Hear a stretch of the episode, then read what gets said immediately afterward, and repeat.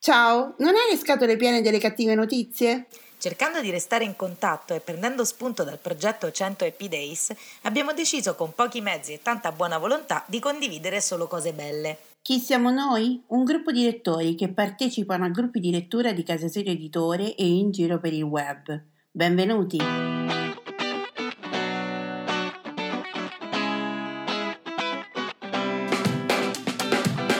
Ciao, sono Simona da Rocche di Papa.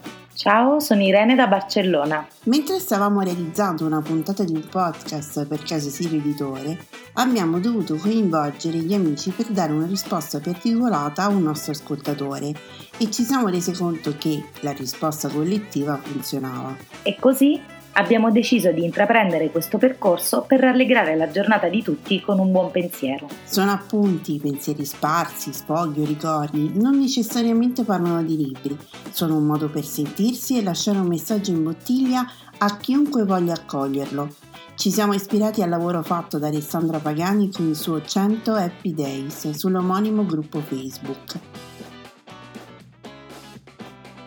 E questa è la 66esima puntata di Voci d'Italia. Buon ascolto! Ciao a tutti, sono Marina, la Nissena, perché tanto ormai lo sapete tutti che sono la siciliana trapiantata a Roma. Eh, oggi avrei voluto parlarvi di, di, di, di, cucina, di cucina secondo la curiosità di Alessandra dell'altro giorno, invece eh, mi è successo per l'ennesima volta un episodio e voglio raccontarlo. Ancora una volta, perché non è, non è appunto la prima volta che mi capita una cosa del genere, sono andata e sono entrata in un bar e non ho neanche detto buongiorno e subito il cameriere mi ha guardato, mi ha sorriso mi ha detto, e mi ha chiesto siciliana? Con questo faro un po' boh, sorpreso. E, e io ho risposto come al mio solito sì col sorriso perché non so se essere nati in Sicilia qualifichi in qualche modo la persona, forse fa folklore, non lo so, però tutte le volte mi capita di essere oggetto di questa curiosità. Eh, del resto, se io penso a un, eh, a un, a un eh, milanese che entra in un bar e chiede un caffè, non, non, credo ci sia un barista che gli chiede: Oh, ma lei è milanese, quindi evidentemente o siamo noi siciliani speciali oppure non lo so, abbiamo qualcosa che rende particolare la nostra presenza, cioè vi giuro, no, non so dirvi, fatto sta che mi capita sempre.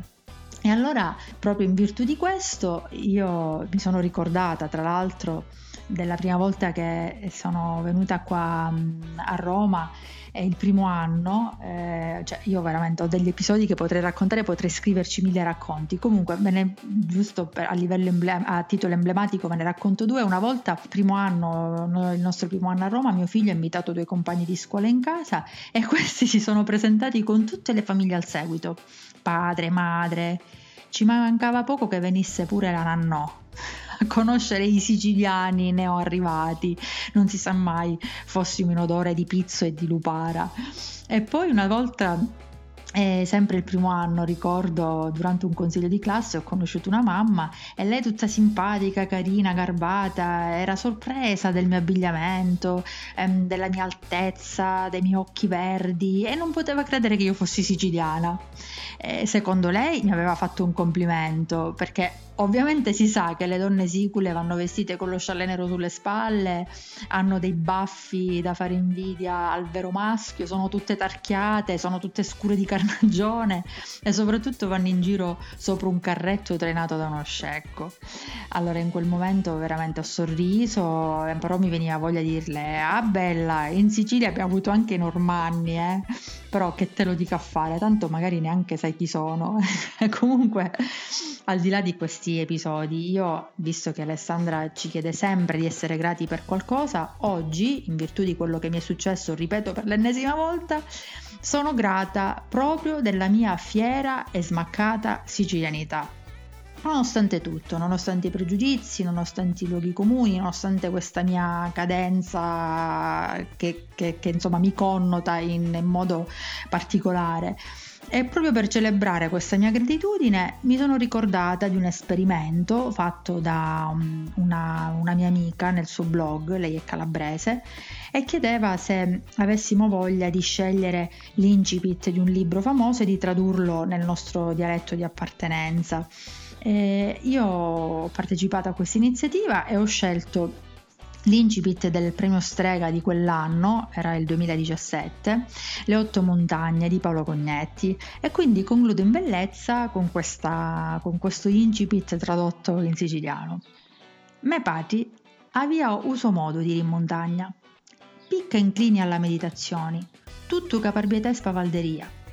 Acchianava senza dosare li forzi, sempre in gara con qualcuno o qualcosa. E ogni sentiero ci pariva lungo, tagliava pi la linea di massima pendenza. Quidro era vietato lagnarisi pi la fame o la fatica o friddo, ma si poteva cantare una bella canzone, specie sotto temporale o entra nebbia fitta, e lanciare urlati gittandosi giù su pine vai. Ciao!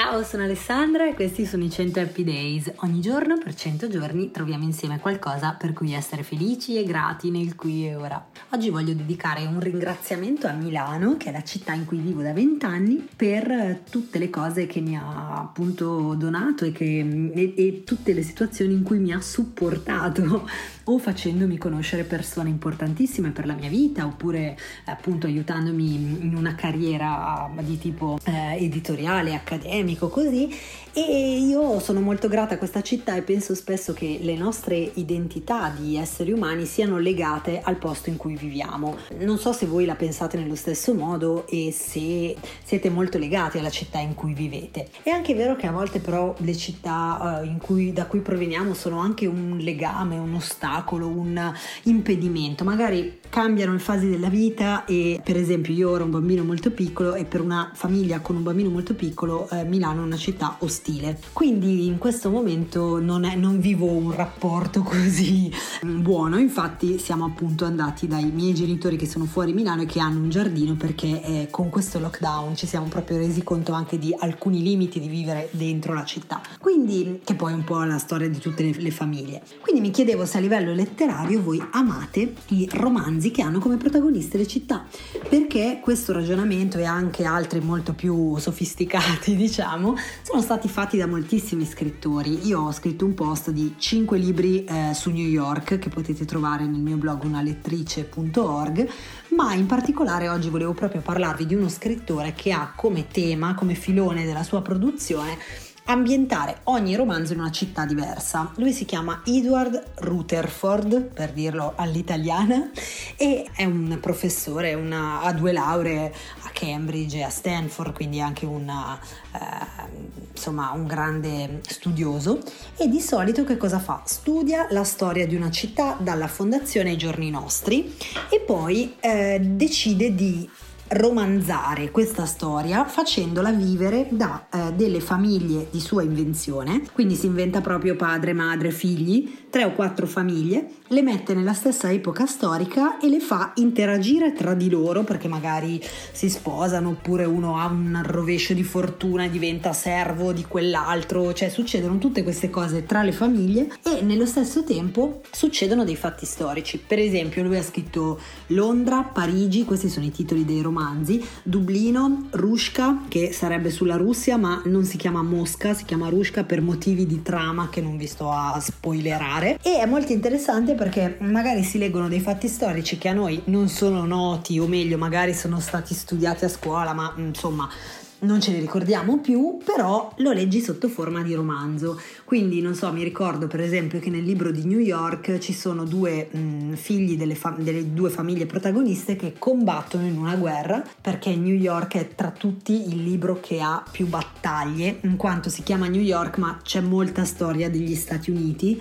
è molto pieno di battaglie, infatti mio marito l'ha adorato, io un po' meno, diciamo, ne ho preferito altri. Lon- London, Londra è il mio preferito in assoluto e eh, però è molto bello perché si vede appunto la storia vista eh, dal punto di vista dei protagonisti narrativi. Quindi vi suggerisco questo autore se avete un'estate un po' eh, se avete un po' di tempo perché sono libri comunque molto corposi sulle 800 pagine che però se uno ha tempo e ha voglia di immergersi in una bella storia scritta da un, una persona diciamo professionale in questo senso e che garantisce un divertimento ma anche un'accuratezza dell'ambientazione sono dei romanzi che vale veramente la pena e vi consiglio. Ditemi se avete letto qualcosa del genere e quali sono i vostri romanzi che hanno eh, le città come protagoniste preferiti. Ciao a domani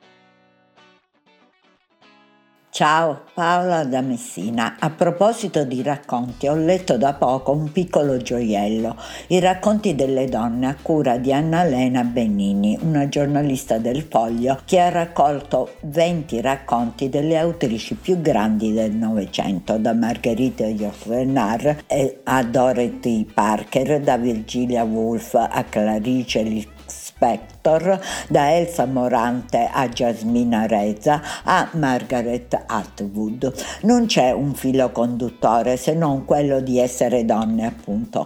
Quello che domina però è la voglia di libertà, la ricerca di identità fra ribellioni, paure, ostacoli e tanta, tanta ironia. In fondo ci siamo tutte noi. Oggi vorrei leggervi di Elsa Morante prima della classe. Di lei la Benini scrive, Elsa Morante ha vissuto sempre combattendo, inseguendo e scappando, la prima della classe e l'ultima del mondo, la più importante scrittrice italiana, al tempo stesso la più amata e la più infelice, la più difficile e la più grande prima della classe. Ero la prima della classe le altre bambine mi mettevano in tasca di nascosto dei torroncini o dei coccetti, e cioè delle piccolissime pentole o padelle di corcio. Ma io sapevo che esse non mi amavano e facevano tutto per interesse affinché io suggerissi e lasciassi copiare i compiti. Nessuna meraviglia del resto perché io stessa non mi amavo. Avrei voluto essere essere brava in ginnastica e nei giochi, essere grassa e colorita come Marcella Pellissier. L'anima mia si protendeva disperatamente verso tutti coloro che grassi e coloriti erano bravi in ginnastica e nei giochi. L'anima mia, nera d'orgoglio e disprezzo, era in realtà quanto esiste di più avvilito. Io facevo poesie con le rime che venivano recitate da ragazzini scornati e lamentevoli nelle feste scolastiche. La direttrice mi presentava al pubblico dicendo Signori, devo premettere che le poesie che udirete sono state composte dalla bambina qui presente e non esito a riconoscere con intensa emozione